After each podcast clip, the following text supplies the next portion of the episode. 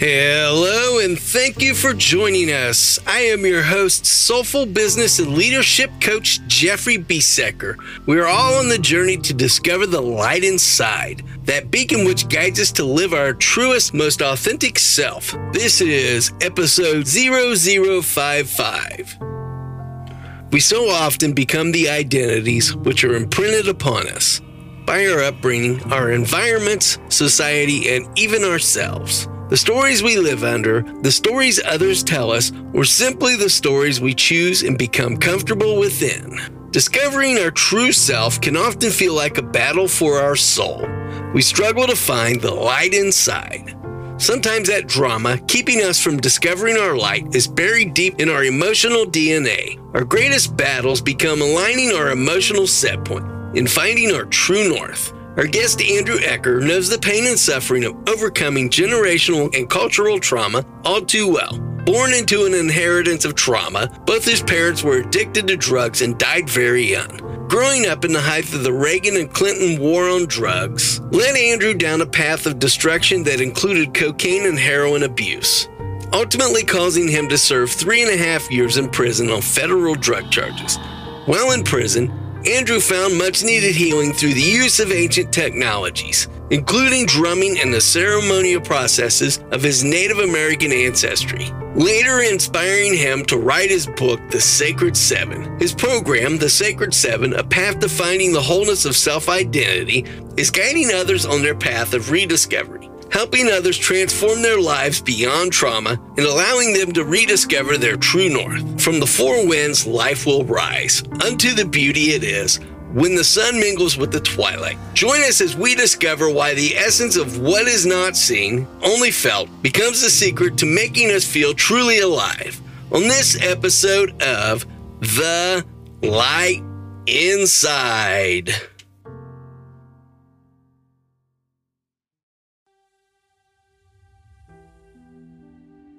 Today, I'd like to take a moment to tell you about a project that is connecting with others in a super meaningful way. The Borgen Project is fighting for the underdog with their mission to address poverty. As one of the most powerful nations on earth, our leaders in the United States can and should be doing more. The Borgen Project's innovative national campaign is working to make poverty a focus of U.S. foreign policy. Did you know worldwide, 736 million people live in extreme poverty. About half of the world's poor, around 368 million, live in just five countries. In developing regions, one in 10 people live on less than $1.90 a day. That's just $1.90 a day. An estimated 2.5 billion people lack access to improved and safe sanitation. 1 billion people live without electricity, and hundreds of millions more live with unreliable or expensive power. Poverty is the principal cause of global world hunger. As of 2018, 822 million people are struggling with hunger worldwide. That's one in nine people.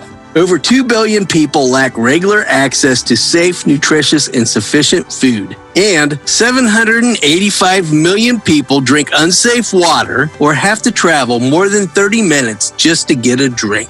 By focusing on mobilization of people, educating others on the devastating effects of poverty and hunger, and building awareness of the ever increasing global issue, you can become a force to help bring about the necessary changes. The Borgen Project is an incredible nonprofit organization. In a nutshell, the organization is doing amazing work to fight extreme poverty and hunger. If you'd like to become a powerful agent joining in the fight, visit borgenproject.org. That's B O R G E N project.org org today to find out how you can take action now in helping to end the global fight on hunger and poverty.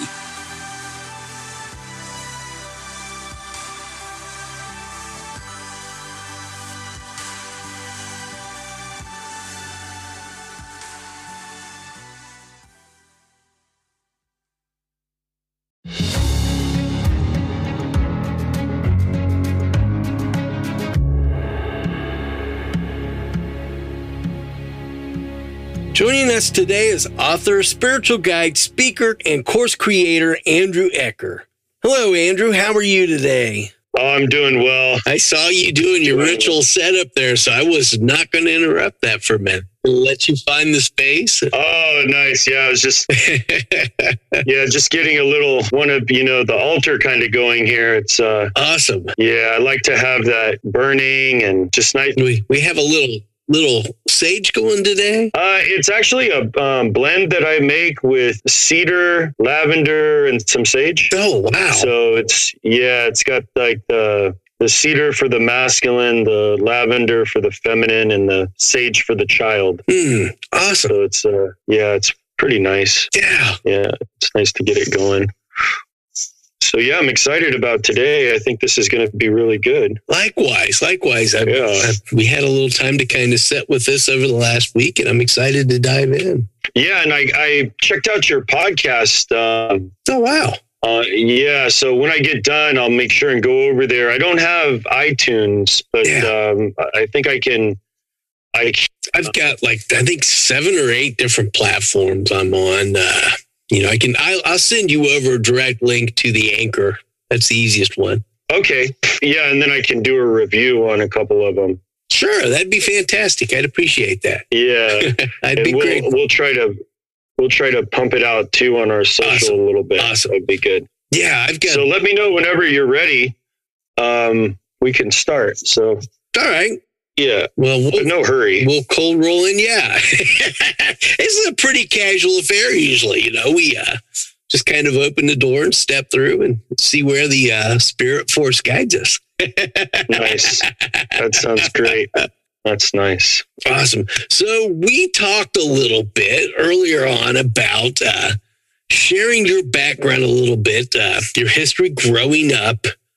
You spent a, a little bit of time in prison behind bars. Uh, you know, for lack of better word to put no, there. that's exactly what it was. You know, you can't escape that. I mean, that's exactly Let's what it dive was. in a little bit with your upbringing and your history. Uh, you now are teaching uh, a sacred teaching called the Sacred Seven, based on your Native American heritage. Yes acting as a spiritual advisor of sorts now. Let's get into your history and your background that led you to the path of this discovery and led you to evolve into who you are now. Oh, thank you. Um, and I'd love to introduce myself to the audience here. So, yes, uh, I'll introduce myself in the best way I know how in my traditional language, and then also in the contemporary. Uh, so, Dogate Andrew Ecker Yinishe, uh, Donna E Nishinigi Inde Nishe, Irish Bashachin, Inde Dashache, German Dashanali, Akote Go E Tishli E Portland, Oregon Inisha, Shema E Kathy Lindsay Woye, Shaza E Del Ecker Wole. So I am Andrew Ecker, my mother Kathy Lindsay, my father Dale Ecker. My mother's mother, Elba Gallegos, Apache woman from New Mexico. My father's mother, Evelyn Beatty, Irish woman from Pennsylvania. My mother's father, Leroy Lindsay, Apache man from Arkansas. My father's father, Wayne Ecker, German Algonquin from Pennsylvania. I have a daughter, Bailey, son, Peyton, beautiful, beloved fiance, Monica. I was incarnated into this body in the land of the Multnomah in Portland, Oregon. Although I reside here in the land of the Akimel O'odham, Piipaash, Maricopa, Inde people here in the Valley of the Sun in Phoenix, Arizona. Hmm. So I'm so grateful to be here uh, Jeff, and, and a part of your podcast to really ground into this really foundational idea of uh, understanding self identity and the path that that I guess I chose spiritually to get here was one that mm. was a challenge uh, yes. uh, for me. You know, my earliest memories uh, with my mom were shoplifting to support her her drug habit. Uh, I remember being in the grocery cart and looking over her shoulder, making sure that there were no store employees or security guards watching her as she filled my diaper bag and, um, you know, her body basically with uh, alcohol and cigarettes and, you know, sometimes meat, mm-hmm. different items and clothing, of course, from other stores. So that was, um, you know, being a kid growing up around that kind of environment uh, led me to a lot of different concepts of self identity. Yes. You know, it was challenging uh, my mom's substance abuse and her, you know, mental illness and the struggles that she went through. At the time, there really was not um, any resources like there are now. And, you know, not only was my mom addicted to drugs, but my father as well. My father, you know, had a substance abuse ish, uh, issue and, you know, multiple incarcerations and prison, uh, along with my mom being hospitalized and, and put in prison as well. So this was during the 80s and, um, you know, the late 70s and the, the 80s. And it was the Reagan era, uh, which was eight years of real um, what I would say is war, you know, on, uh, they called it the war on drugs, yes. but it was really a war on people and families. And our family was definitely one of those. Um, some of the listeners that are old enough might remember the DARE program, mm. which was the drug abuse uh, resistance and education program that was set up by uh, Nancy Reagan. Uh, this was a tactic that was used by the federal government uh, to help, you know, the uh, the drug uh, epidemic at the time. And you know, people don't realize this. Uh, some some may, you know, that I, and I've spoke to this at conferences and different speaking engagements, and there there are a lot of people that remember you know what it was like to have armed police officers going into schools uh, interrogating children and getting children to turn in their parents mm. um, so you add that like on the television, you know, with the news broadcast saying that the DARE program was doing this, and then that fueled by cocaine addiction and mental health issues. Uh, I was drilled by my by my mom and her boyfriend and basically everybody in our community uh, that I was not to talk to the police. You know that the police would destroy our family. The mm. police would take my mom from me. That I would never be able to see her again uh, all of these these ideas of, of, really war. And you know, subsequently, I, I did experience that. I did experience the DARE program coming into my school, and you know, I'm in the fifth grade. My heart is pounding. Um, and I remember the DARE officer, you know, this is an armed police officer coming in the school, waving flags and banners and educating children. And this is a low income neighborhood in Portland, Oregon. Yes. My New Mexico family, you know, decided to move to Portland because one uncle got a good job and we were very clannish, you know, natives from New Mexico. Uh, and that kind of gave an access point to everybody else so he could support everybody. And I grew up on the same street where my grandmother, my grandfather, my great grandmother, my great grandfather, my aunts, my cousins, basically all in one little small. Neighborhood in Southeast Portland. And, you know, going to school that day and listening to the, the dare cops, these like intimidating people, talk to a group of fifth graders. And they told us, they said, if you have one drug addict parent, you're 50% more likely to become a drug addict. Mm-hmm. So I wasn't a mathematician, you know, but I knew what 50 and 50 was. That was 100. Yeah. So my child mind, you know, was the first time really anybody told me who I was, um, that I was genetically flawed.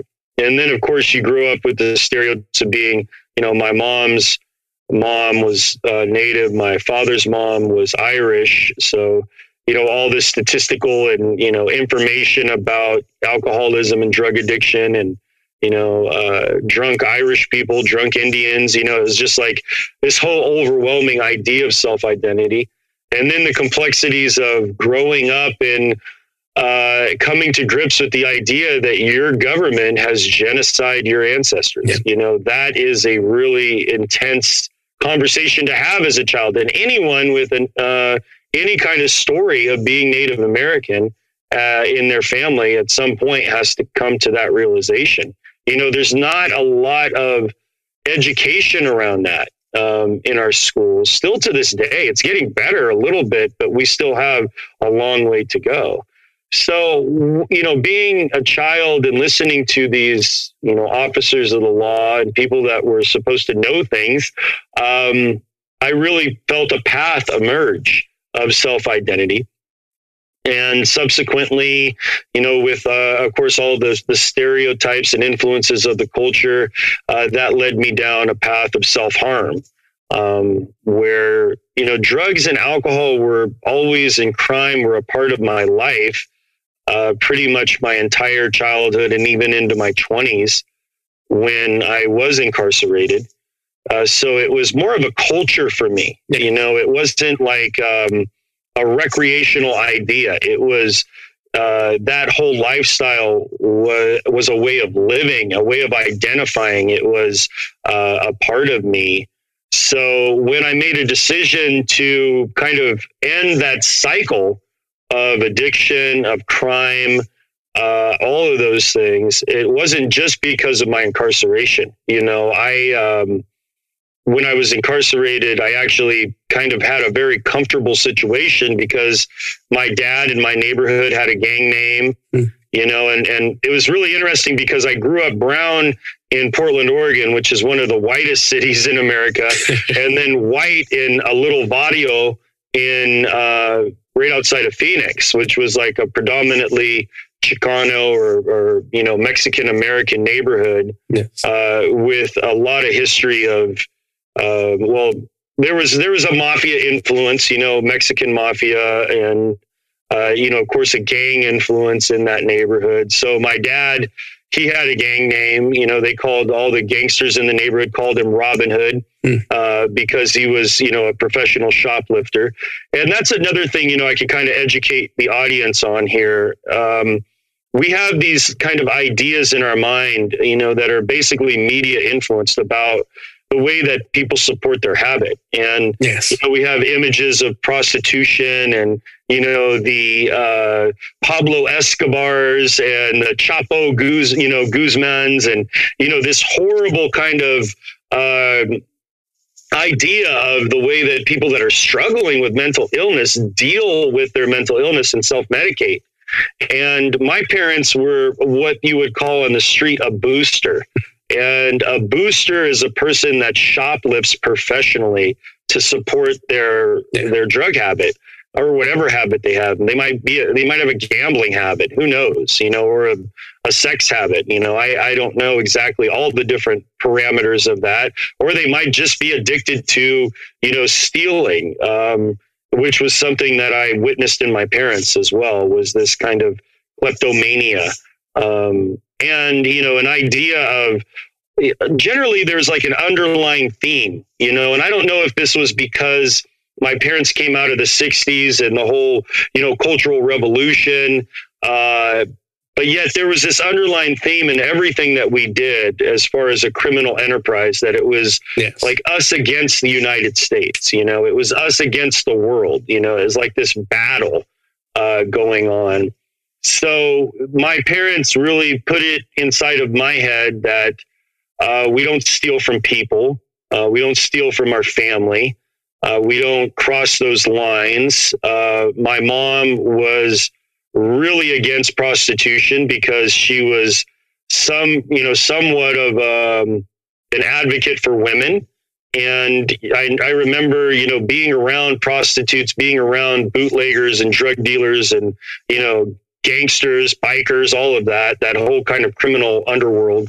Uh, my mom would rescue prostitutes and actually bring them into her crew mm-hmm. and teach them how to steal, uh, to shoplift, to support their habit. Yeah. And it was um, kind of a, a Robin Hood mentality, you know, that we were going out and, you know, stealing clothes for kids for their, uh, you know, to go to school. I mean, literally, some of the families that we had kind of on our route uh, in the in the barrio. They they basically were you know kids that needed school clothes. Uh, you know parents that were working people. You know that would buy merchandise from us, uh, and then fences. You know people who basically all they did was sell stolen merchandise. And then there was the drug element. You know the drug dealer that would trade drugs for uh, the stolen merchandise that my parents yes. uh, acquired and you know it just became regular. It was like I, I, remember you know them even talking about it and saying oh we're going shopping you know? And it was like yeah you're going shopping but without money.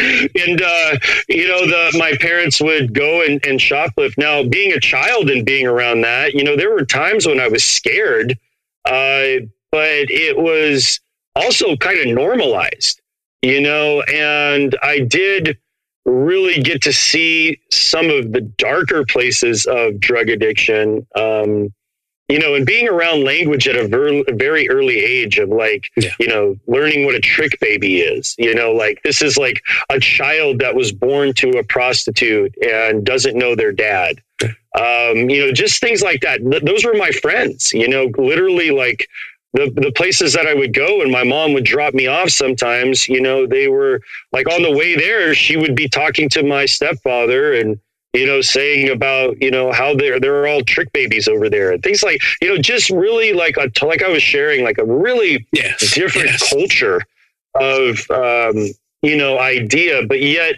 there was this, you know, this place inside that, you know, violence was a part of that existence, but it wasn't like an everyday thing.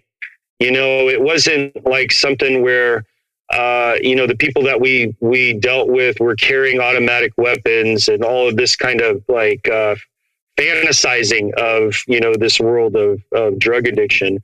Mostly, it's just really hurting people. You know, uh, people that maybe went through the loss of a family member or a divorce or uh, you know the loss of a child, even, and just really didn't have any way to deal with that or sexual abuse and trauma. Um, and like I was saying, you know, Reagan, the Reagan era, they cut a lot of money to mental health.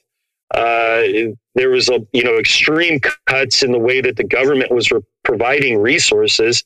So you have you know people out there just trying to live, um, and that's really where I'm at with my relationship to my parents now. Is that I I don't have any kind of resentment or anger or anything like that animosity uh, actually there's a deep sense of empathy that extends in my current work uh, with people that are going through the loss of a family member. My mom you know like i was sharing died of a cocaine overdose. Father died of cirrhosis of the liver uh, caused by hepatitis c. So you know myself i know what it's like to to learn to love someone that is active in their addiction. Yes.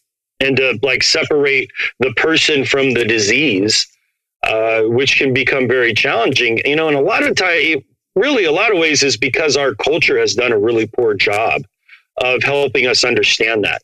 You know, we have uh, criminalized our own people. We have persecuted our own people. We've, yes. you know, created this stereotype uh, that is really damaging to communities. And you know, unfortunately, it's spread around the world. You know, there's stuff going on in the Philippines right now that was based upon, you know, the Reagan tactics. Uh, mm. And, you know, and they're even, yeah, it's, it's, it's really appalling to think about. But there is a lot of change going on here, you know, and when that change starts to happen, I do feel like we'll, we'll go in another direction. So, yeah, it, uh, you know, that kind of brought me to that place of really thinking about who I am, right? Yes. With all of these cultural influences and all of these things around me. Um, and, you know, the Sacred Seven didn't come into my life a, until a lot later, but the breaking down of the cycles of those generational traumas, the generational addiction, the incarceration,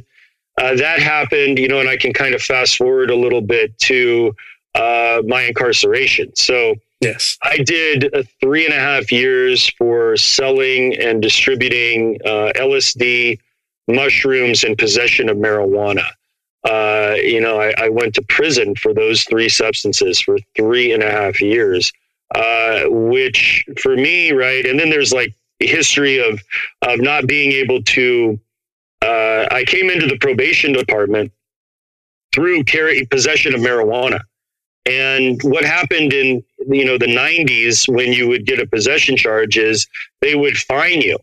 So you know I was struggling just to make ends meet to basically provide for myself. Yes. And now you know I have probation fees, right? And I have fees for every time I need to go UA, which is taking a urinalysis. Mm.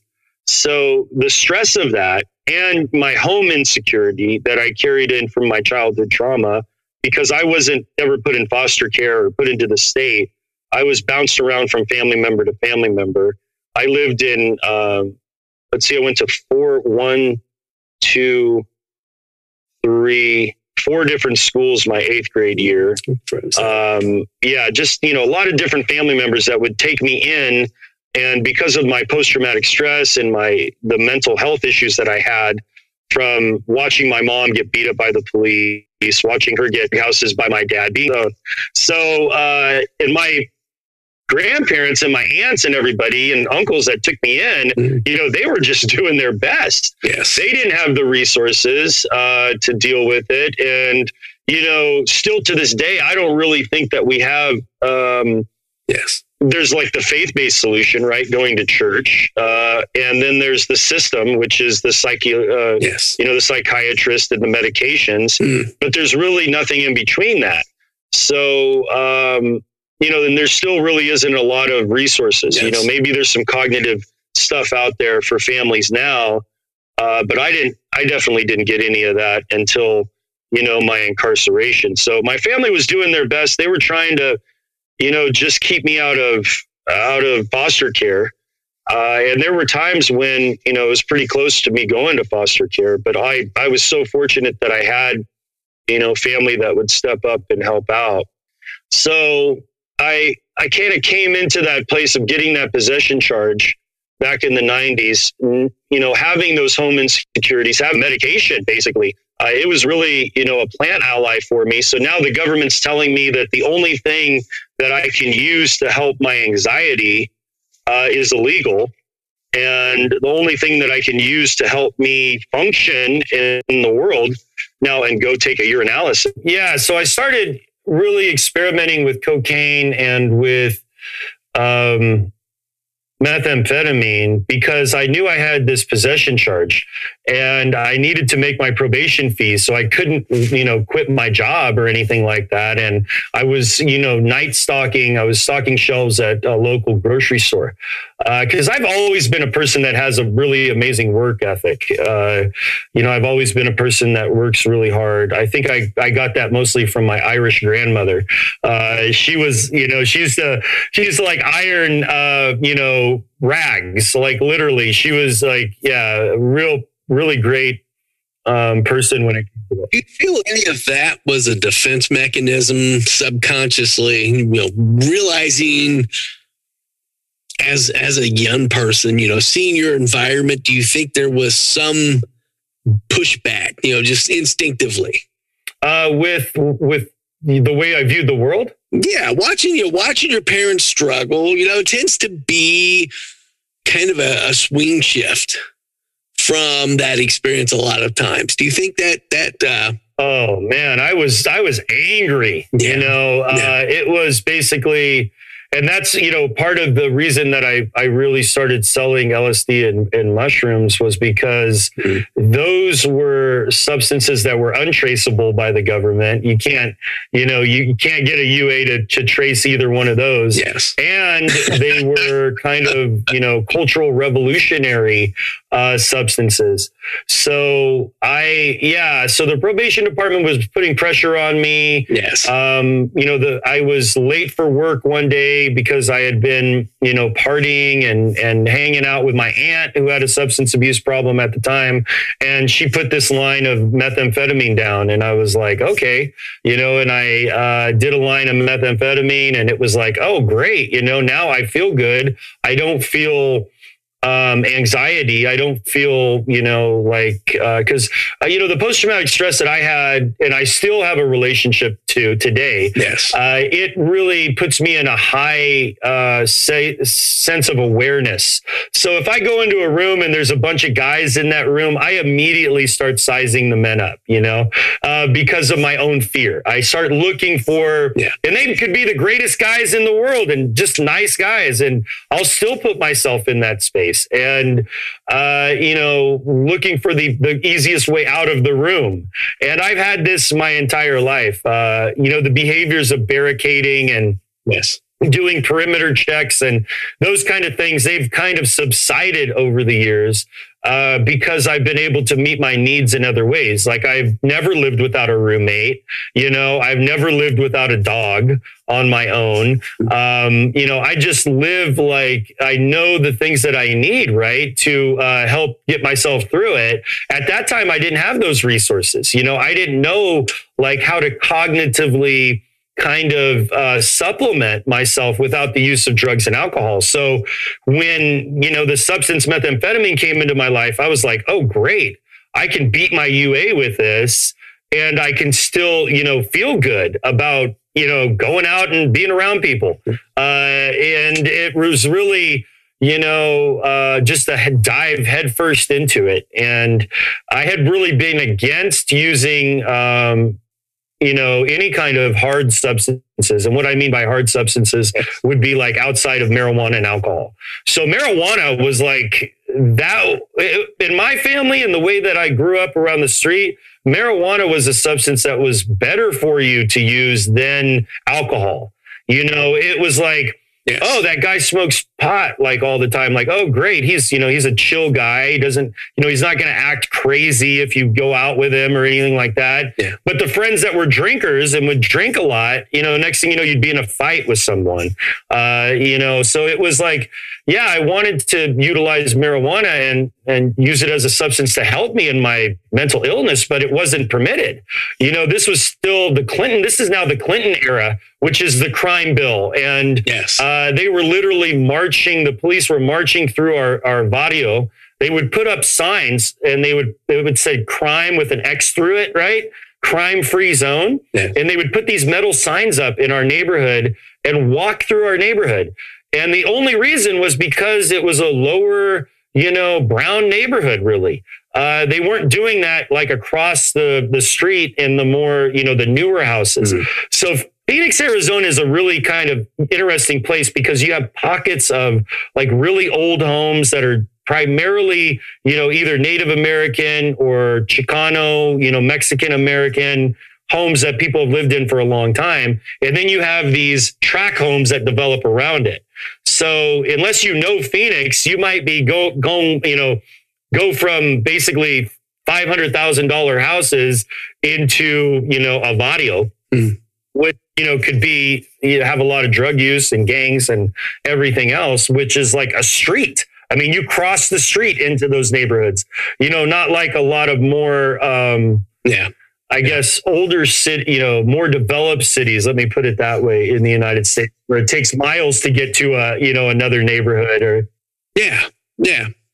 You you get that kind of convoluted notion, that biased notion of the other side of the tracks or down in the hood is, you know, so often that kind of skewered reference to it.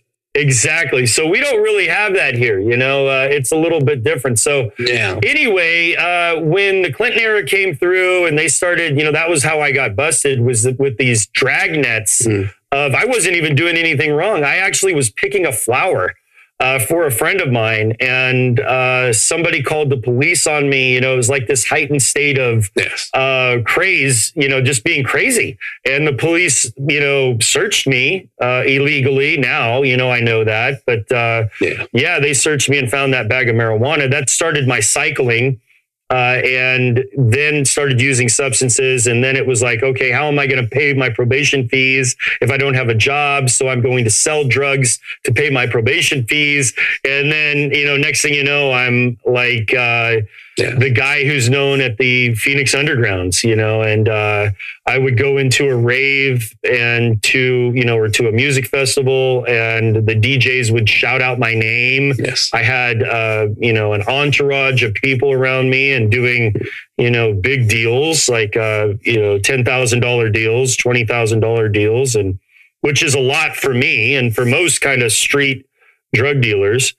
Uh, so it was, yeah, it was a progression. And then yeah. I ended up getting arrested and going to the very same prison that my father was at, uh, which was like that whole like cycle of addiction manifesting itself. Uh, when I was there, that's when I started questioning things, but it was a state prison. And, you know, the creator, the universe had another plan for me because in the state system, right, I had this name, I had this recognition. Everybody knew me. Yes. So I got like put into an honor part of the dorm where like the guys who were basically running the whole dorm in there acknowledged me and told me that I could have a, a, bed that was outside of all the other guys, which was like this big thing in there. I mean, little things like that are are really big because this one kid who was living in in that part of the dorm kind of vouched for me. uh, and said I didn't have to move. and he turned out to be in a prison gang and ended up not being on that yard for very long because he he got us uh, sentenced to another charge. Uh, but yeah, while I was there, it was like everybody from the street was like, "Oh, you know, yes, uh, Ecker's here." You know, they would come up to me and you know they would try to give me some you know, pot or whatever. I mean, I, I got tattooed in there for free, just like, you know, what it, it, was like, yeah, it was like coming home, you know, it didn't feel scary or anything like that. Yes. Now I had this federal charge. That was my possession of marijuana charge that I needed to, to kill that. And I only went and did a couple months in the state because I had a detainer which was my federal indictment for conspiracy with the intent to distribute LSD and conspiracy with the intent to distribute psilocybin mushrooms. So that charge brought me into the Fed system. Yes. And I went to a corporate prison first, which is CCA, Corporate Corrections of America, a for profit institution that was 90% illegal entry. Yes. Even back then, which was, you know, 20 years ago. Uh, and it was just filled with people from all over the world, you know, that were there on immigration holds. I heard some some of the you know stories that you would not believe. This one guy that I was in there with, he uh, he got a DUI. Yes. And in California, he was from Los Angeles. His parents were born in Los Angeles, but they had ties to Tijuana. Now listen to this. This is this is how bad the system is. His parents were born in LA. They had ties to Tijuana. This is during the Vietnam era. wow. They get scared that the United States is going to draft their son as a United States citizen. Yeah. So they go to Tijuana to have their baby so that he has American, uh, Mexican citizenship and he can't get drafted into the Vietnam War. Oh, wow. The only time that this guy had ever been in Mexico yeah. was when he was born. Mm. And it was one of those things that nobody thought about. You know, he was in LA. It was like, you know, he didn't think about getting his citizenship. Plus, it costs money to get your citizenship. And he's out, you know, drinking beer with, you know, his, his coworkers, gets pulled over. They run his name and they send him back to Mexico. he has, he has wow. a family, three kids, a wife. Yeah. He's, he's been at his job basically his entire life. He never like yeah. worked anywhere yeah. else. And they send him to Mexico. So now mm. what is he going to do? Right. He's got to cross. So he, he just told me, he said, doesn't matter how long they put me away for. I'm going to keep trying to come back. This is all I know. He didn't even speak Spanish really well. like it was just, you know, like, I mean, what does the guy have over there? But there's, yes. you know, so many weird stories like that where the system has really failed people mm. uh, because it's, you know, again, it's this number and it's not like hearing this, the whole story. Uh, biased identity. Oh, exactly. So, you know, I was in there with pretty much, you know, 90% stories like that and some yeah. cartel members, some, you know, Salvatrucha and, and some, you know, Sureños and some really hardcore, you know, guys from, you know, Mexico that were in gangs in the United States. But that was so rare. The rest of them were like, you know, uh, guys that were laborers or had a job at a factory or something like that and had got a DUI or, mm. you know, hadn't paid their child support and got picked up or, yeah. you know, just yeah. all kinds of like really strange, um, you know, or were involved in a domestic violence situation where people were yelling and their name got ran. Nobody was hurt, you know, nothing like that. Their their name got ran and they got sent away. Um, yeah, all kinds of things like that during that time, mm. you know, uh, that were happening. And you know, still, I mean, obviously, the country hasn't done yeah. very much to help with that. But think about, you know, a corporate correctional facility that houses 90% people from Latin America. How, how, how is that happening? You know, that this corporate prison could be traded on Wall Street. Yeah. I mean, who who are the people that own the stock in that, right? we all know that. We we know they're the same people that are, you know, getting everybody hyped up about immigration. Yeah. Because that's the majority of their business. Uh, but you know, most of America doesn't know that. So, and then right, the next probably five percent were people from the res, because you know most Native Americans go into the federal system, and then the a small portion of it was people that were mail fraud and like stealing mail, things like that, some kind of identity theft. Mm. Um, you know, an even smaller percentage were people that were bank robbers. And then a smaller percentage were big time gangsters, like the Hell's Angels was in, was in there. Yeah. And then and then Hmm. there were people that got federal indictments because of drugs. I was one of them because the DEA wanted to come down on the rave scene in Arizona. There was a um, Yes. a news article, national news article, and I think it was it wasn't 60 minutes, but it was something like that, uh, where they exposed the uh, Arizona underground scene. And uh, because I was kind of caught up in the media of that as a big name, uh, you know, drug dealer when I was selling LSD and mushrooms, Yes. uh, they wanted to make an example of me and meet a quota.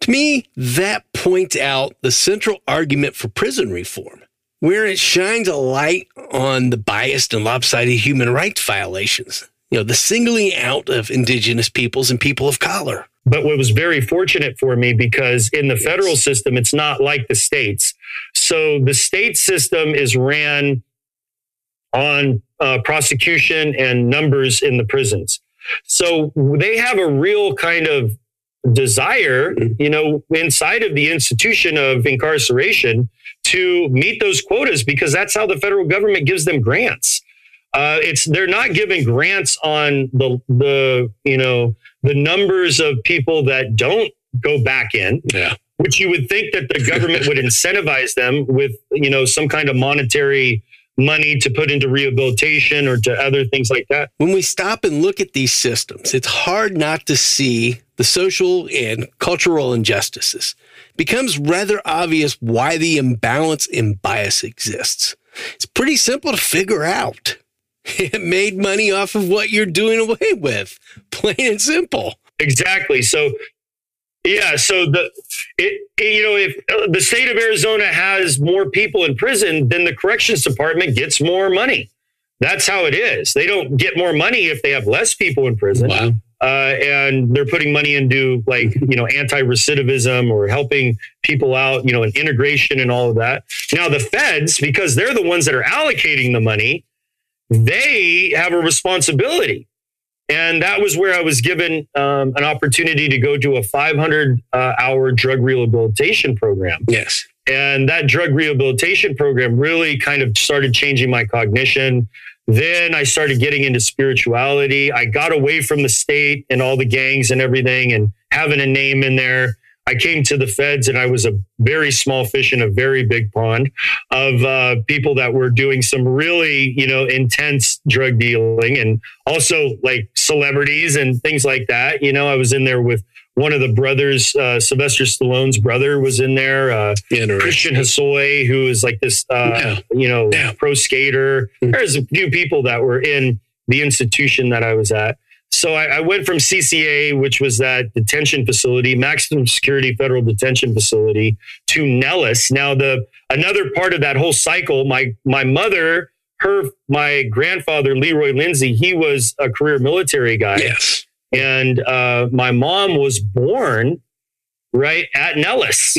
so, like, because my my grandfather was going through Navy training, Yeah. And my mom was uh, born on that Air Force base. Uh, there's a prison camp at for at Nellis, and I was sent there.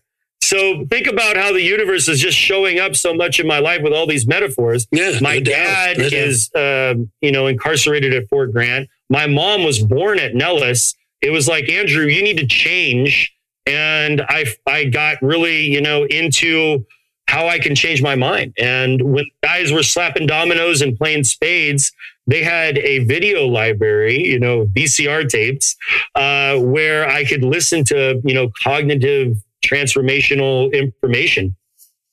And, you know, 500 hours of drug rehabilitation, nine months, I could never afford that. You know, that's like a Betty Ford visit. I mean, that's like, you know, the state of Arizona was sending me to week, week long programs. Blessing, blessing in disguise. Right? Yeah, exactly. So uh, I, I started changing my mind and I got really into the Bible. I started fasting and yeah. praying. And when I got out, I went directly into ministry work. Uh, and I served at a church for three and a half years. Yes, uh, and that was a really great time for me. I, um, you know, I had a lot of opportunity there to uh, help kids out. And I remember there was a young man who came on my bus, and he was he had gone to the bathroom on himself, mm. and uh, he came and kids were like throwing stuff at him and making fun of him, and he went to the back of the bus and I went back there and I sat down and the kids were all turned around looking at me talking to this kid and they were throwing stuff at us. And I said, Hey, you know, I, I you know, directed all the kids to look forward. Now keep this in mind. This is like yes. one of the neighborhoods where I sold drugs, one of the neighborhoods where I did drugs, where I sold stolen merchandise, everything. Mm. Uh, this neighborhood called Sunnyslope, which is known in Phoenix as one of the worst neighborhoods when I got there, I got back there and I started taking these kids on the bus. They were they were me. You know, this young man, I'm I'm going and I'm sitting down next to him and I, you know, I start asking him, you know, is your your mom in jail? Is she in prison? And he just keeps his head down. And I said, My mom was in, in jail. My mom was in prison. You know, um, are you being raised by an aunt or a, a grandma? He just keeps his head down. And I and I said, you know, when I was a little boy, I was scared to go to the bathroom too. Mm. And he just looks up at me and his, you know, his face is all dirty and he just sees tears, you know, these tears, dirty little muddy tears start falling down. Yeah. And I said, I'm going to take you and get you cleaned up, yeah. you know, and we're going to get you some clean clothes. Okay. And I said, you know, uh, and I get emotional talking about it because it was just, uh, it was so intense because it was as if God was giving me that opportunity to love myself. Yes. Yeah. You know, as a little yeah. boy and to share that there is hope, you know, that you can make it, that you can do something with your life. Um, and those three and a half years that I spent in that ministry were amazing. We went from having three kids on the bus to having uh, two buses running about 150 kids. Um, you know, and all kids from some different kind of you know issue in their lives and you know i see their little faces as i'm talking about them yeah uh, and i ended up fostering some kids um, taking them in and raising a little boy for five years from that uh, fostering this little little boy and yeah it was an amazing experience uh, and then you know I went through a divorce, and that's when I started kind of questioning my faith and started questioning Christianity. Yes. Uh, and that led me to a place where it was very scary as a person who is an addict. Uh, because you know I do feel that a lot of the issues that I had with substances were spiritually related, emotionally related, um, and when I was in that crisis of faith, there were times when I was really, you know, on the razor's edge of going into a relapse. Um, you know, I didn't have really the skills that I needed to. I didn't have a community. Mm-hmm. And fortunately, I found yes. Native American Connections, which is a drug and alcohol treatment facility. And uh, I started going to Sweat Lodge. And it was amazing because it was like the first time in my life I began to express, you know, being Native American. Yeah. And I started questioning it, you know, inside of my life. I started questioning, you know, well, what does that mean? You know, what does it mean to be mm. Apache? What does it mean to be Native? Uh, and, you know, inside of that time, I also began drumming again. Yes. Uh, and I'm a trained drum circle facilitator, which sounds really kind of uh, interesting. Um, and maybe people are like, what do you mean? Like what they do at the beach, you know, and uh, what they do at the park. And it's, you know, it's kind, kind of that. Um, primarily we work in hospitals and drug treatment facilities and places like that. So I was yeah. doing that business. I was actually just coming out of mm. um, a carpet cleaning business that I owned, uh, carpet and floor maintenance and the handyman work that my uh, wife and I developed. Yes. And, uh, you know, as we got divorced, she had some major substance abuse and mental health issues, which, you know, it was that whole cycle of, uh, you know, my childhood coming forward and it just, I couldn't maintain it. Yeah. Uh, yeah. Uh, any longer. And that's why, you know, that we ended that relationship. She was hospitalized like five times. So it was just too much for me. And the final draw was when she pulled a knife on me and stabbed my drum. Yeah. Uh, yeah. I was like, I can't take this anymore. So I got out of that, went through the crisis of faith, uh, found Patina Wellness Center, started going to sweat, started praying, started learning to sing. And I, I met many mentors in there. Glenn Justy, he's an O'odham man from the uh, Akimel O'odham, the river people. Um, Teddy Begay, who is a Dene. Yeah. Um, I would I would call him a medicine man. I would call both of them medicine men. Um, and you know, Uncle Ted, he he would say, you know, first learn to to uh, pray, then learn to sing, then learn to talk.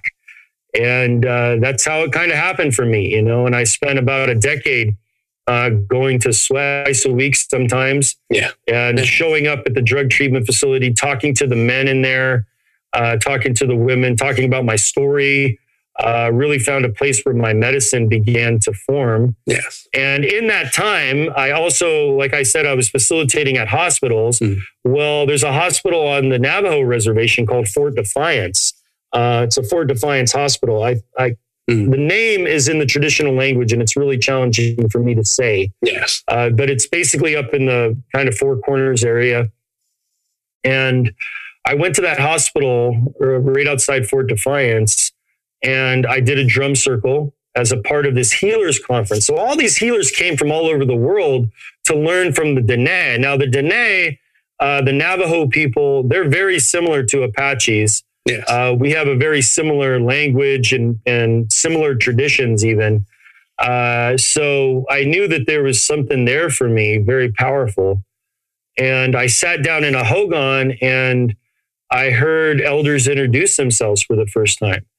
And it was like chills came up my back, you know, and I, I was like, what is that? What does that mean?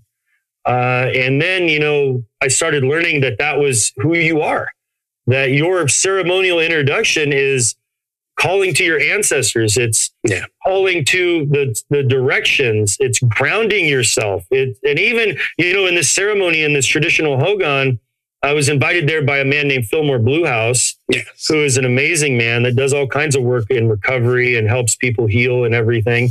And, um, yeah, some of the elders, that was the only thing they wanted to do was just introduce themselves. They didn't want to say anything. They just wanted to, to say who they are and have that spiritual kind of application of themselves to the, the circle.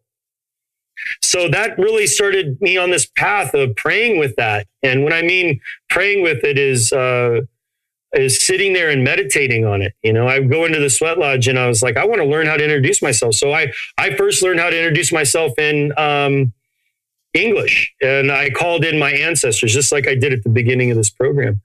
And I did that for a lot of years. And then I was like, I felt this urge and I, I said, I want to decolonize my mind. You know, I want to learn how to introduce myself in my traditional language. Yes. And that was a big thing for me because I, I had practiced it and practiced it. And, you know, it was so kind of um, foreign to me, uh, you know, and yeah, yeah, that's your story. Yeah, exactly. And mm. when I made the decision that I was going to introduce myself in front of the the elders at you know my home sweat lodge, traditional language.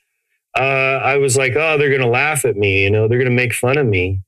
And oh man, I get so emotional because I'm like back in that space. You know, I gotta really kind of hold the tears back because uh, nobody laughed at me. You know, nobody said I was less than an Indian or anything like that. You know. Um, yeah. Yeah. And it was a big moment for me. You know, it was like wow, I felt like that was the first time that I felt like I could I could be native. Yeah. Yeah. So this this culture, you can be anything in the United States you want to be, you know, and I think it's um, you know, uh, a very powerful quote. Hmm. Um, from Russell Means. He says, you know, you, and he was a leader of the AIM movement, the American Indian movement in the six, 1970s. He says you could be anything in this this country that you want to be except Native American. Yes. You know, uh, really. Mm. Yeah, right. We're we're really like uh, what an irony. you're you're in yeah. your native country, your native land, connected to your native roots, but you can't be that. You know, that's that's a whole nother political conversation we could go down. But uh, just the irony of that. Yeah, and uh, you know, like I said, if you have a story of being Native American, how do you express that? Because there are so yeah. many people yeah. out there that have a story of being Native, even have their tribal identity. Uh, but yet yeah. really don't feel comfortable expressing, you know, their culture or showing up in any kind of way of being native. There's, um, there's a lot of trauma around the way the United States, of course, you know, has uh, the longest lasting war in American history has been the American Indian War. But yet, yeah, you know, you couldn't be any more American yeah. in any way. uh, and, you know, you like just the way that the you know, you go on CBS or NBC and they start talking about Afghanistan being the longest war. Yeah. And that for me is is uh, again, this idea of not owning the genocide, not owning, you know, I mean, I would love it if one newscaster someplace said, you know, the second longest lasting war in American history is the United, is the Afghanistan war. The longest lasting war in American history is the American Indian War. Um, you know, people just don't know that. I mean, I go into the yeah, basically still being held as prisoners of war. Exactly. And uh, right back to the root of the very initial war. yep. That's a conversation I'd love to dive down at another time and, and pick apart. You know, going through this upcoming year for me, I want to move more into these kind of spiritual, in depth looks and views at who and what we are at our essence. What is the true light inside of all of us? Mm. You know, and how are those lights being misappropriated or dimmed or smothered in this case. You know, we're completely smothering that light. Oh, it's so beautiful, you know, of an entire truth. Yes. And, you know, for me, right, that takes a lot of courage uh, to even want to go there. You know, myself, right, I have this, uh, yeah. I have this yeah. ability to show up in the world as a white guy. You know, I can be like, people have told me, like, hmm. oh, you know, yeah. I didn't even know that you had native yeah. in you. I thought you were Italian or Mexican, you know, or something like that. know, I can, I can show up in that way and I can like live mm. without acknowledging, you know, my, my heritage and just be another American. Yeah. You know, yeah. and uh, just be or be a job. I, I, you know, I have an interesting job. I, I which in and of itself is you are. Yeah. And all of that's the original American. Yeah, and all that's cool. You know, it's all that's great. Uh, and for you, Jeffrey, you know, being like, hmm. you know, a uh, a European American, and you know, yeah, German yeah, descent. being in that space yeah. of you know, looking at your identity and also having the courage to to talk to a person like me. You know, it really shows yeah. that you are willing to unpack some of these conversations that hurt. You know, it hurts to think about. Uh, I mean, one of the things that that really gets to me, I have a video on my YouTube channel mm. of being in the national forest, looking at this sign that says "Voices of the Past." Yes. And I'm sitting there and it has this picture of this Neanderthal looking person. Right. And it's like, uh, you know, and it says the Athabascan language was spoken here. That's my language. Yes. And I, you know, I think about this like I'm looking at this sign that says, I am a thing of the past. The national government, the federal government of the United States has put this sign in front of me. Mm-hmm. And I took a video and I said, and I introduced myself in the traditional language and I, I said, this is about surviving. Yes. you know, this is about us surviving here because the pen is mightier than the sword. Yes. You know, they can write us off, basically by doing this kind of thing. And a lot of Americans don't even know that we exist. You know, there's a population of people out there that think Native Americans are a thing of the past. Yes. Uh, so, you know, it is great to come on here and educate people. And I would love to come back. Yeah. You know, uh, we're, dipping know, our toe into those notions of colonization, those notions of bias, those notions of just outright genocide that any and all of those things could be explored with a, a deeper understanding and by shining a brighter light on them. For sure. And I would love for, you know, moms and dads and grandmas and grandpas to get a free copy of my book. Yeah. And yeah. for families to, you know, people have done their DNA, they've done, you know, they've gone on 23andMe and Ancestry, but yet they're like, how do I incorporate that into my life? You know, yes. what do I do with that information? Well, this technology, and I'll call it a technology because it is uh, an ancient form of mental health and self identity. Mm-hmm. Uh, you sitting, you know, imagine like with me this idea of you sitting around a, a, fire in your backyard or in your favorite camping place, or maybe your family has a cabin someplace, and your granddaughter, you know, looks up from the fire, glowing in her eyes and she says, I am the, the granddaughter of Jeffrey Biesecker, you know, and what that would mean for you.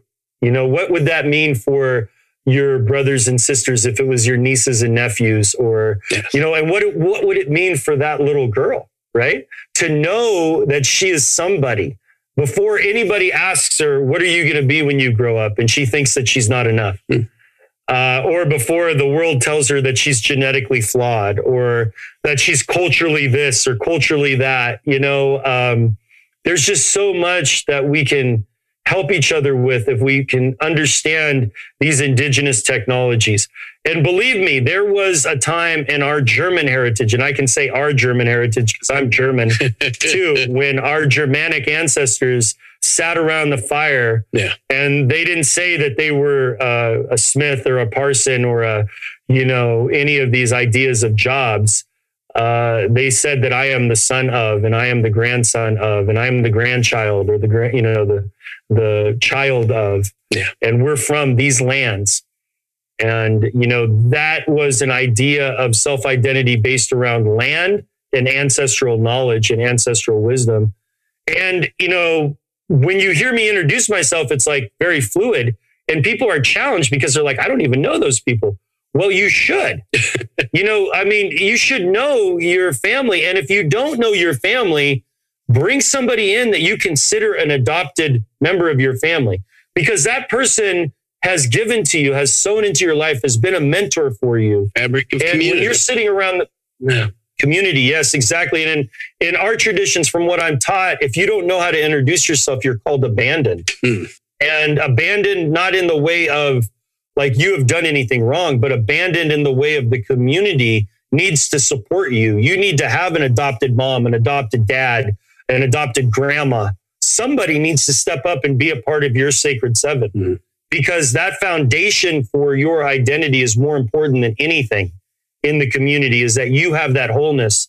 And, you know, if I think about what it would be like in our ancestry for my ancestors, my Native American ancestors to meet my German American, my Irish American ancestors, and my European ancestors, the first thing that they say is, you know, I'm a job. My name is Andrew and I'm a drummer. Yeah. You know, yeah.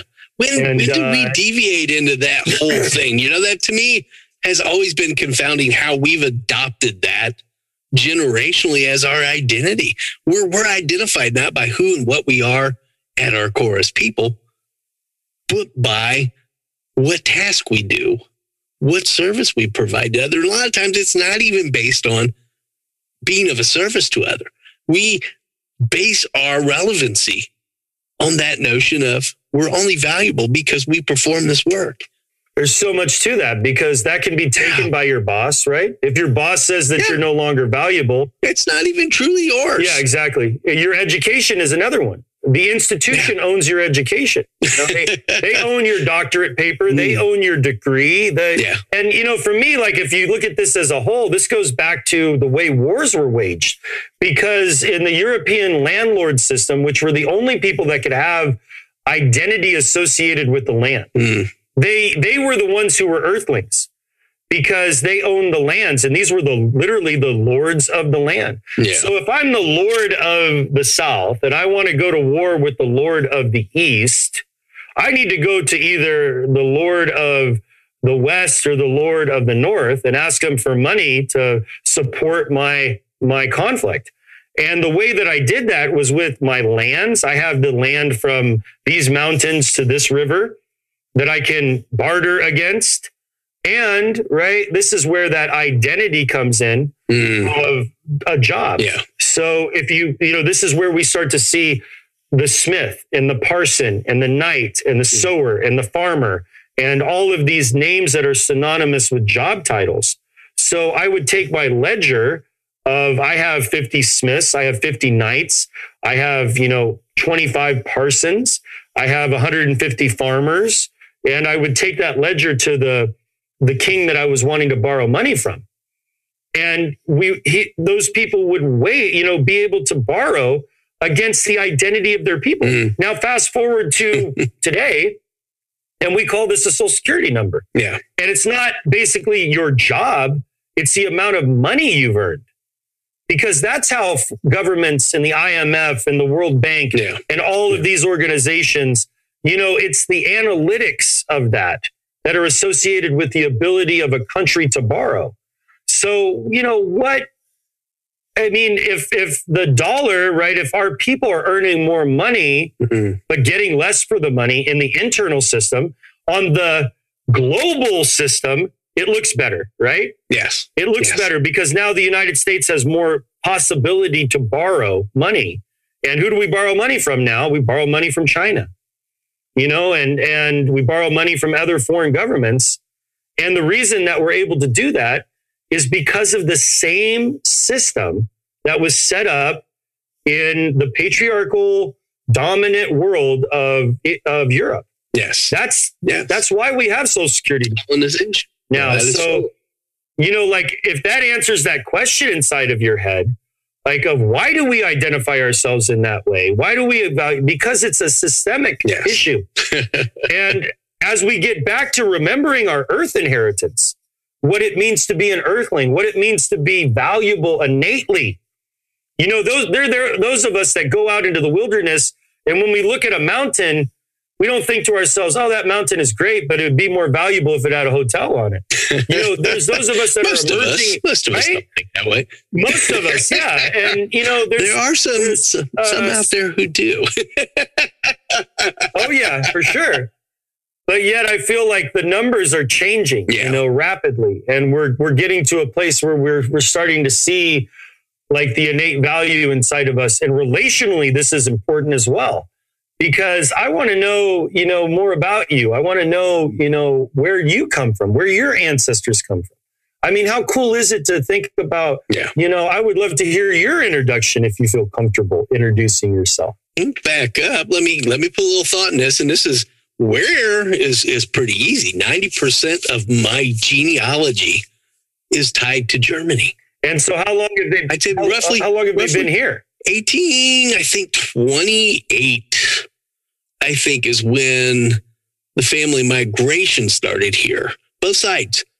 Ironically, both sides of my family, mother, father, mother Karen Cook, further back, uh, you know, on that side, Karen Cook, father Ronald Biesecker, uh, grandmother Juanita Fair, Is this your mother's mother or your father's? mother? father's mother, Okay. grandmother Juanita Fair, Okay. um, grandfather Earl Fair on my mother's side. We go patriarchal because I know you nod to the patriarchal side. Yeah. Um, grandmother, grandfather on. Oh, wait, no, I was sorry. That was my father's patriarchal. Ah. I guess, see, I'm, I'm Okay, let already me take off. you through it. Let me take you through it. Okay. So, so tell me your name. So, Jeffrey Biesecker, Okay. Where were you born? I was born Greenville, Ohio. Nice. Now tell me your mom's name. Ohio. Karen Cook, Okay. And now your father's name. Ronald Biesecker. Okay. And now your mother's mother. Mother's mother, Edith Wood. Where was she born? I got to think on that one. Uh, where? Uh, I lost that one. Uh, Indiana, I think. Okay. Somewhere. And now your father's mother. Do you know her her name? Father's mother?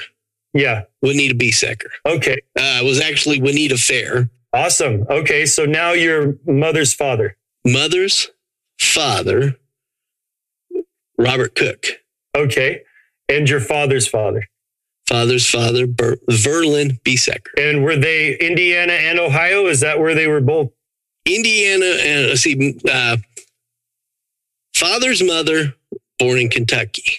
Ah, Um, grandfather, born just stitch fix from here, small town called Pleasant Hill. and where are you at right now? You're in. Uh, I am in Greenville, Ohio. Oh, nice. Okay. No, didn't didn't stray too far from my progeny here. Yeah. Spent a few, few years Nice. in a couple towns over, and then came back, and have been here since. Uh, can't seem. And your so your mother's father, where was he born? Do you know? Mother's father was born in Union City, Ohio, or Union City, Indiana. Small town that sits right on the Indiana Ohio border. Literally half of the town is Indiana, the other half is in Ohio. He was born on the Indiana side. Very cool. Do you have And literally the town is Union City, Indiana, Union City, Ohio. any um So interesting. any relation to the famous explorer Cook? I'm not sure about that. I'll have to look. There's a good chance of that. Good chance of that. Wow. Yeah, you're you know you know more than most Americans to be honest. I, I can go even deeper than that. I can go back four generations Wow. on my mother's side, three on my father's. So your mother's mother's uh how many how many mothers mothers can you go back? Mother's mother's. I go more back on the mother's father's on my mother's side, on the cook side. Right off the top of my head. You know, and I can't recall name for name for name right now. But I know with my mother does genealogy. Oh, that's fantastic. So, you know, over the last 20 years, she's taken that up on a hobby and now does it professionally. Oh, very cool. Working for the local genealogical society. We have, you know, through the process, she's went back and tracked all the way back, both sides of the family, my mother's side, my father's side, all the way back to Germany and back to the original two on each side that came here to, you know, the United States, Ellis Island from Germany. Now, going back to Germany, I think she can go back three generations in Germany on the cook side of the family. That's awesome. Yeah, most most Americans really, Yeah. you know, what I found is that they, especially younger generations, Yeah. really struggle with their sacred seven, uh, putting them together, and you know, also within Yeah. a lot of people struggle with the matriarchal sides, like whether it be from their father or from their mother. Um, Hmm. and in our system, it's actually those are the people that you Yeah. You are or your mother's, uh, which it, it makes sense because I mean that's the womb you came from. Yeah. You know, um, I can go back. My mother's mother is Elba Gallegos. Her mother, Crescencia uh, Alvarez. Her mother, Crescencia Fierro. Yeah. That's about as far as I can go back on my mother's mother's side. Mm. Um, and you know, on my Yeah. mother's father's side, it's totally lost. Like uh, Sarah Lindsay is the only one, and I don't even know her maiden name. I, I haven't been able to get that. It's like uh, you know, really. Only reason I know more about my mother's mother's side is because that's my strong Apache line, and I have you know kind of documentation because of my enrollment with Yes. you know, pursuing my enrollment, uh, which is a whole other conversation we can have about the way, you know, tribal enrollment works. But on my father's, you know, my father's mother, Evelyn Beatty, Mm. there is information out there and I just have not researched it. But I know that we go back to Northern Ireland Yes. and to the Orange Irish, uh, which are basically like the Protestant Irish Oh, wow. of Northern Ireland who sided mostly with the King of England. Yeah. Uh, but we also came over here and fought in the Revolutionary War. So our ties to Ireland are really clannish tie, ties that are, you know, fortified uh, through the American Irish experience, uh, which there's a whole other conversation there with, Yes. you know, St. Patrick's Day and the way that the Protestant Irish showed up in that experience. So, yeah, you're you're Mm. You know you're more you have more understanding of yourself than most people. Yes. Yes. It's so interesting to look back over the course of my family history and how it's remained so communal.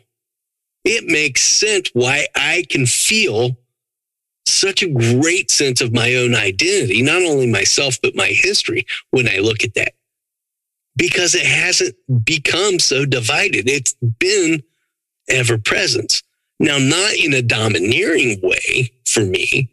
I don't see it as a domineering view of because I have this relation. My society, my history pushes to the forefront, but it is that relation to it. But it's interesting to look, you know, we moved from Germany to Ellis Island. From Ellis Island, both sides of the family migrated instant, in, instantly to Carlisle, Pennsylvania Mm.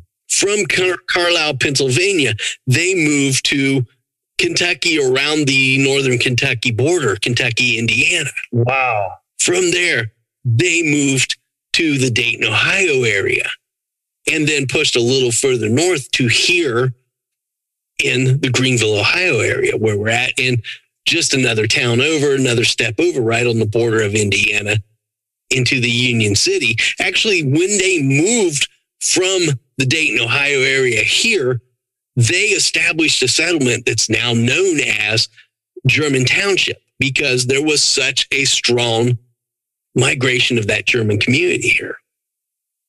And literally, you know, just what was it, two weekends ago, three weekends ago, driving through that area with my fiance and saying, you know, as we pass through these little small burgs that literally, you know, are barely even existing towns, you know, five, six, eight houses, and going past these small 1800 cemeteries and saying, I have relatives there.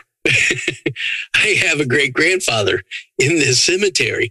And she's looking at me and she's like, that's nuts. And I said, but it's not like Kentucky. She grew up, you know, her history is predominantly in Kentucky, where the entire community literally they have a family plot. Mm.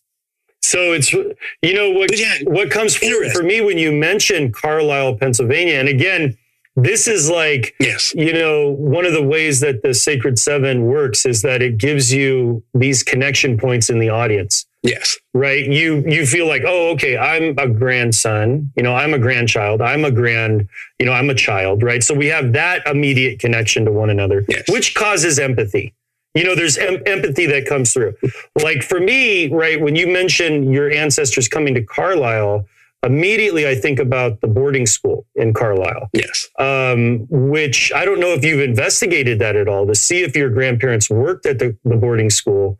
Um, if that's something that your family has ever unpacked, but that was the flagship. I know there's a Um, connection there. Yeah, I know there's a connection. that's connection. intense. I can intense. tell you that from stories. Really? Yeah. Wow. That there's a connection. Whew, man. I can't recall right off the top of my head exactly how, but I can remember conversation with my mother, my grandmother about that history and, you know, that coming through. Man, that is really intense. You know, there would be like as a I mean, there could be like some ceremony done around that, you know? Yeah. like some prayers and some ceremony because Mm. your your ancestors being a part of like what was like like a horrific experience for many Native American children Mm. uh, at the Carlisle Yeah. boarding school. Like, just it's just a really powerful experience for us to connect, you know, because um, Yeah. that that whole like it was like the flagship for what led to um, a huge amount of trauma in the Native American community. Yeah. So that is uh, that's really powerful. You know that you know about your ancestors. You know, I don't even know what to do with it. Like, I would like to talk to somebody like uh, Yeah. you know a medicine Yeah. man about that because It's one I'll have to go back and unpack with my mother and and find out. You know, I I've got access to track those things, you know, through her system of genealogy, through her connections there. You know, I know large swaths of, of history and lineage she's tracked down. You know, we're we're also sitting here in this hotbed of Native American history, General Anthony Wayne. Mm. You know, this whole frontier, that whole opening to, you know, Tecumseh was right here, literally two miles from where I'm sitting right now. Wow. Amazing. Yeah you know, I've always sat with that. I've always felt that medicine mm-hmm. of that. I feel by and large, that's why I've always felt this fabric of challenging the biases because it's been right here. That energy, that spirit has been right here where I was born, where I was birthed. It's always been present to me, and I've always known that.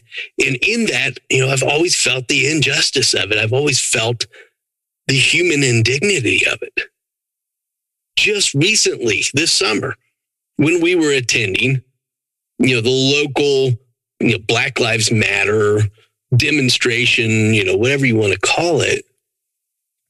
Great irony because where everybody is congregating to fight back and say, you know, we want an equal voice for all peoples. In the very background, I'll send it over to you, was the sign, you know, honoring the fact that General Anthony Wayne and the Treaty of Greenville was signed here. I'm saying, you know, it stood out to me, you know, it stood out that we were like, we were the genesis. Let's spit out the word here. We were the genesis of that whole colonial notion. Mm, powerful. You know, that was the final push that basically sealed the fate of the Native American community as far as that's re, you know, regarded and concerned. Wow. Yeah, that um, that's so powerful to think about. And still to this day, there are so many monuments that people just look over yeah. and yeah. really have no un- understanding, historical understanding. I mean, there's the, mm-hmm. you know, the Civil War stuff, right? Where people um, yes you know look at those things and they're like appalled by them because of the of the slavery which is you know they they have like every notion of course you know i i second that um, and you know you have patriots or so-called patriots from the american indian war um, where you you have the same sort of idea there's a massacre that happened here uh, it was a conflict up on the Mogollon Rim, yeah. where the Tonto um, Apaches were killed. And there's a plaque there that has every cavalry soldier's name on it, but it has no Native American. A single Native American. Yeah, no, not even the acknowledgement. It's just. Uh, I do have the acknowledgement, you know, that Tecumseh was here, literally a mile and a half away half a mile from where the other sign is. You know, there's at least the acknowledgment mm-hmm. that there was an existence, but no honoring of the fallen. Mm-hmm. And that's that bias, that colonialization. Yeah. And for me, right, when I introduce myself and I say I come from the land of the Multnomah in Portland, Oregon, that's that voice crying from the bottom up, right? And this is an important yes. topic here because you're taking personal responsibility.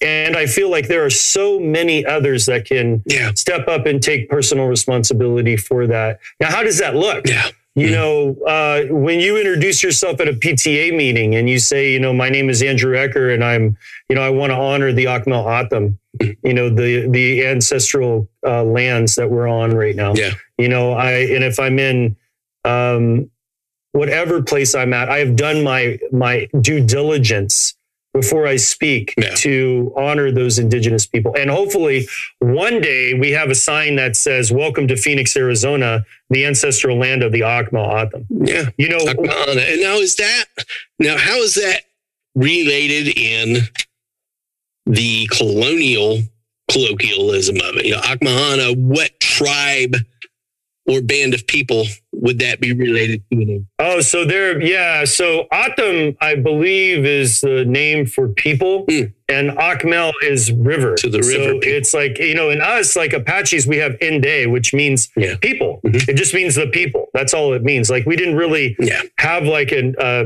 like an idea of our name. Then start segregating, ironically. Yeah, exactly. and the way that That's what's always fascinated me about your culture. Yeah, it's a really beautiful thing. So, Yeah. you know, for me, right, when we get to that idea and that notion of, you know, what would it be like if you drove into LA and it said, Welcome to Los Angeles, Yeah. the ancestral land of the Tongva? Yeah. You know, or if you drove into Portland and it said, Welcome to Portland, Oregon, the ancestral land of the Multnomah and the Clackamas, you know, like what, like how beautiful that would be and how much of Yeah. a decolonization would happen in our minds when we began to learn the uh, indigenous roots of the current contemporary civilization and we began to honor it and again you know that personal responsibility is one that's really pragmatic right we can Yes. we can do it ourselves just by Mm. by learning those things about who we are you know and uh, for us and if you think about when deb haaland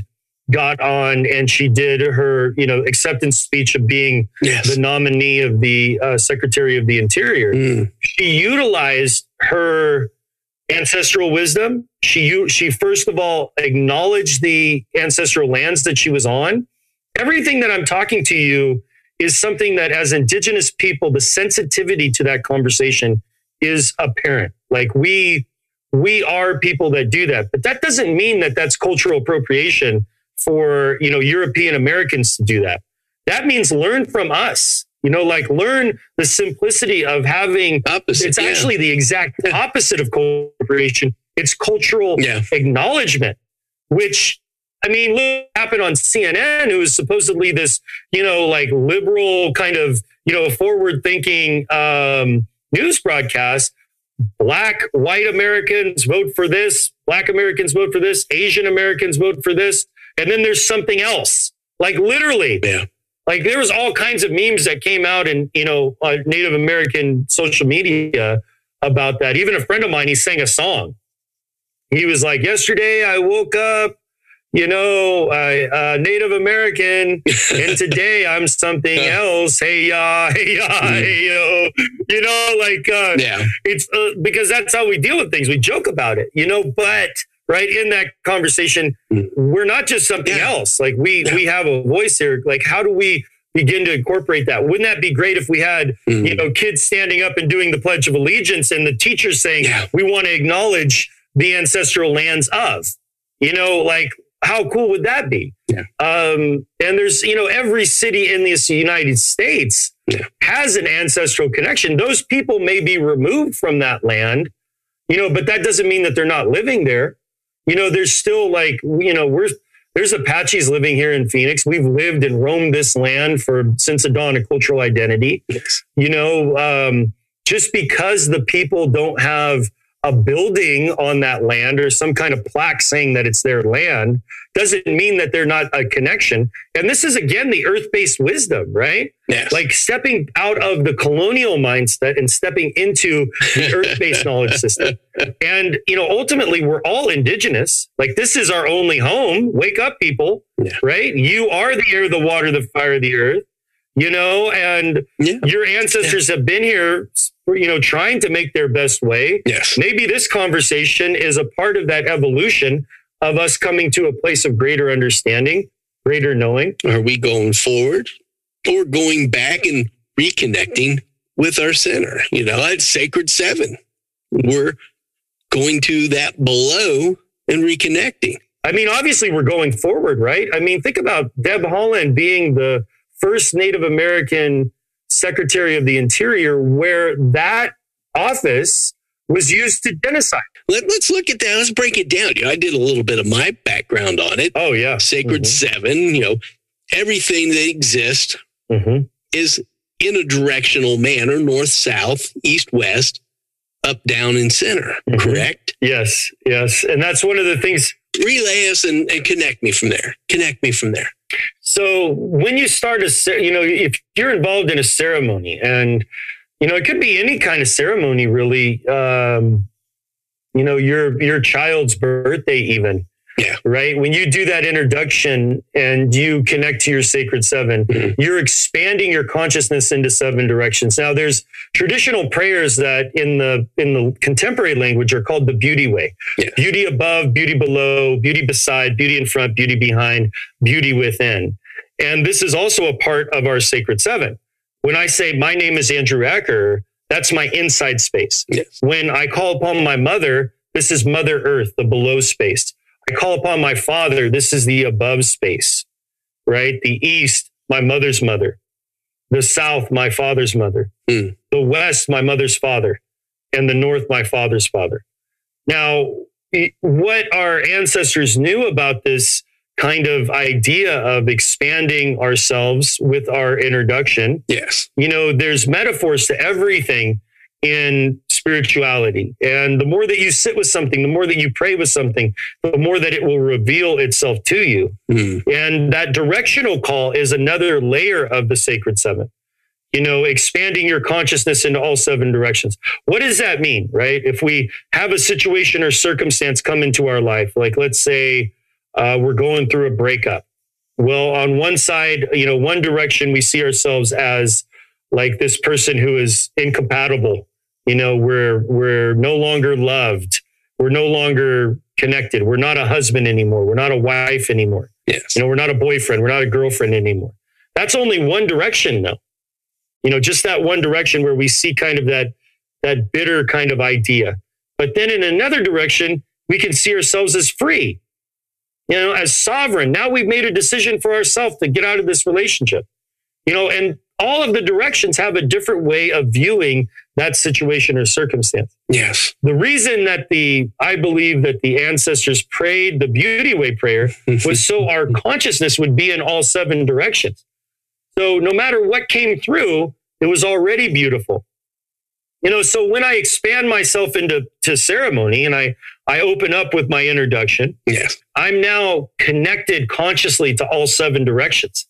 You see, in in a way of of bringing about the totality of the experience. And this is what the Creator has shown to me through my prayer with the Sacred Seven. You know, these things too. You know, I'm I'm not here saying that this is Yes. you know every single Apache person, every single person that utilizes uh, a ceremonial introduction has the same revelation from it you know, this is my revelation that I brought to the world about this experience of ceremonial introduction. And it's been my responsibility to carry it. You know, that's why I try to come on podcasts. I try to help kids, you know, out there that are struggling with who am I, you know, um, that maybe are seeing themselves from one hyper point of view. you know, in my life, I was, you know, a felon. I was a drug addict. I was a criminal from one point of view you know, until I expanded my consciousness and I started to really ignite the light inside of myself, right? From different points of view, I started to see these other sides of myself. And through that, I started to live in an optimal way. Mm. I started to grasp, like, what does it mean to have effortless manifestation in my life? What does it mean to have vulnerable, intimate relationships? What does it mean to look at the mountain and see my grandpa? You know, to see my grandpa. You know, how does it to, to live in relationship with the hawk, the eagle, the bear, the wolf, you know, all of my relations like that.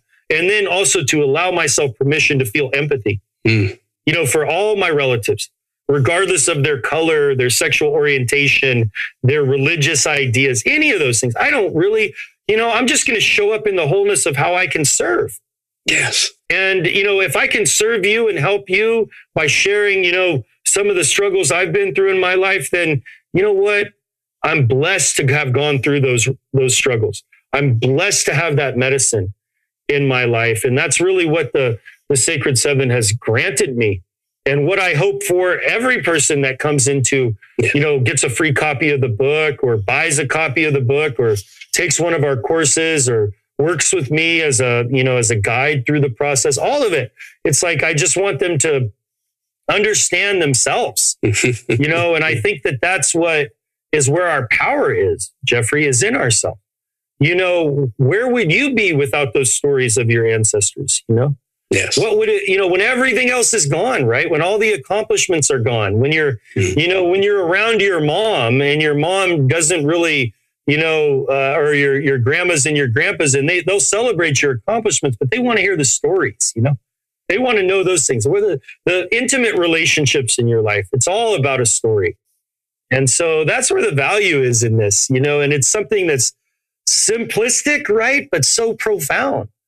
Um, yeah, I just get so much joy and excitement um, in sharing it. So It's that true nature in yourself is the true nature in all things. You know, we're Mhm. living in balance and harmony. yes, that idea of balance and harmony is something that goes back to and what comes forward for me is this idea of relationship, right?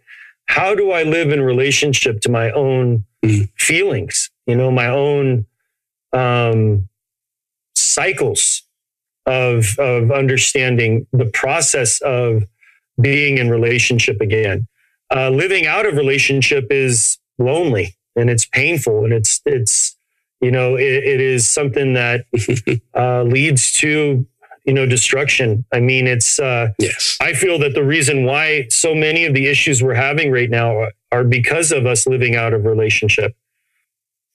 And harmony and balance comes from understanding that you mend the hoop when you show up. You mend the circle. Mm. You're the medicine that we've been waiting for. you know, your authenticity, your vulnerability, everything that you have is a part of us creating a better world.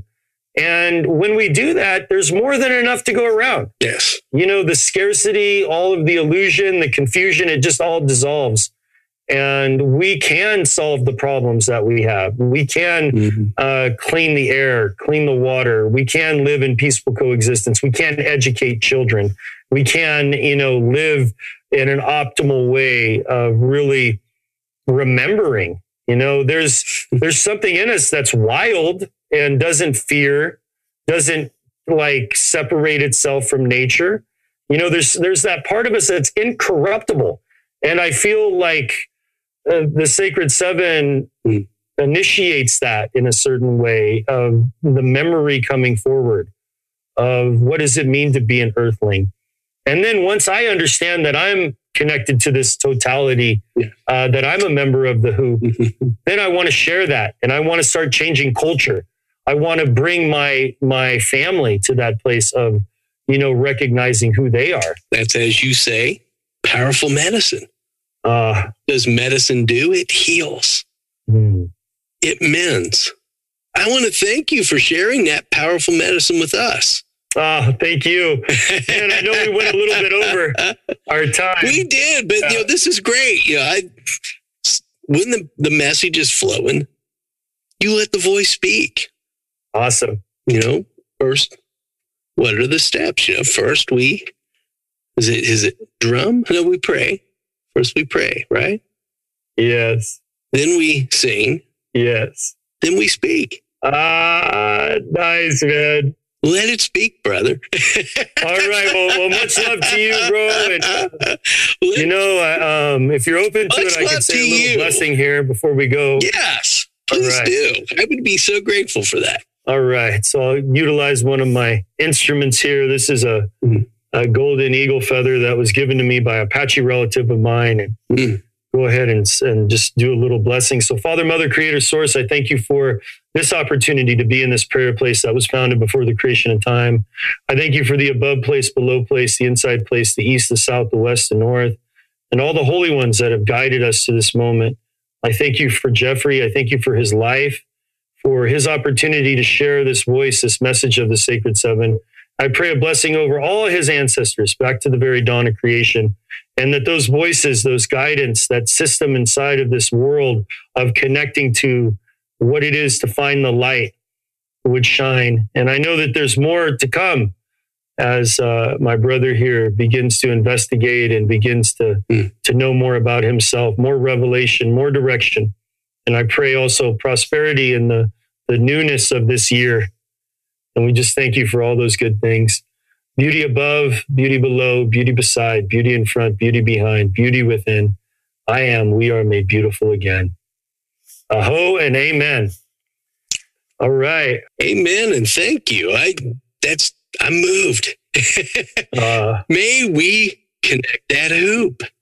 Mm. Thank you for that. You know, thank you so much. I I can feel that spirit and that energy. So thank you for sharing that powerful medicine with us today. For sure. And let me know if there's ever another time that we can go on and uh, connect. Definitely. I'd love to do that again. You know, there's, I feel like there's so many different directions we could explore together. So I thank you. Great. Just reach out. My, my community is always open to your community. Sweet. Psychologist Peter A. Levine tells us trauma is a fact of life. It does not, however, have to be a life sentence. One of the greatest changes, the greatest gifts we can bestow, is to simply love and accept ourselves. There is no timestamp on trauma, no formula to get you from horror to healing, but there is hope in seeking direction to guide you on that journey. Andrew and I have talked a lot today about how the Sacred Seven can lead you on this journey, but we want to know what did you find valuable in our message? Leave us a note at www.thelightinside.us or tag us on social media at The Light Inside Podcast, sharing what you found meaningful in this episode. We're grateful to be able to continue helping you, our valued listening community, discover your light inside. Thank you for allowing us to reach more people so that they can experience a more balanced and joyful state of being. Remember to continue to support the growth of our program by sharing feedback or leaving us a review wherever you listen to podcasts. Join us next week as we learn the easy three step system to remember anything and everything with International Man of Memory, Chester Santos. Find out more on The Light Inside.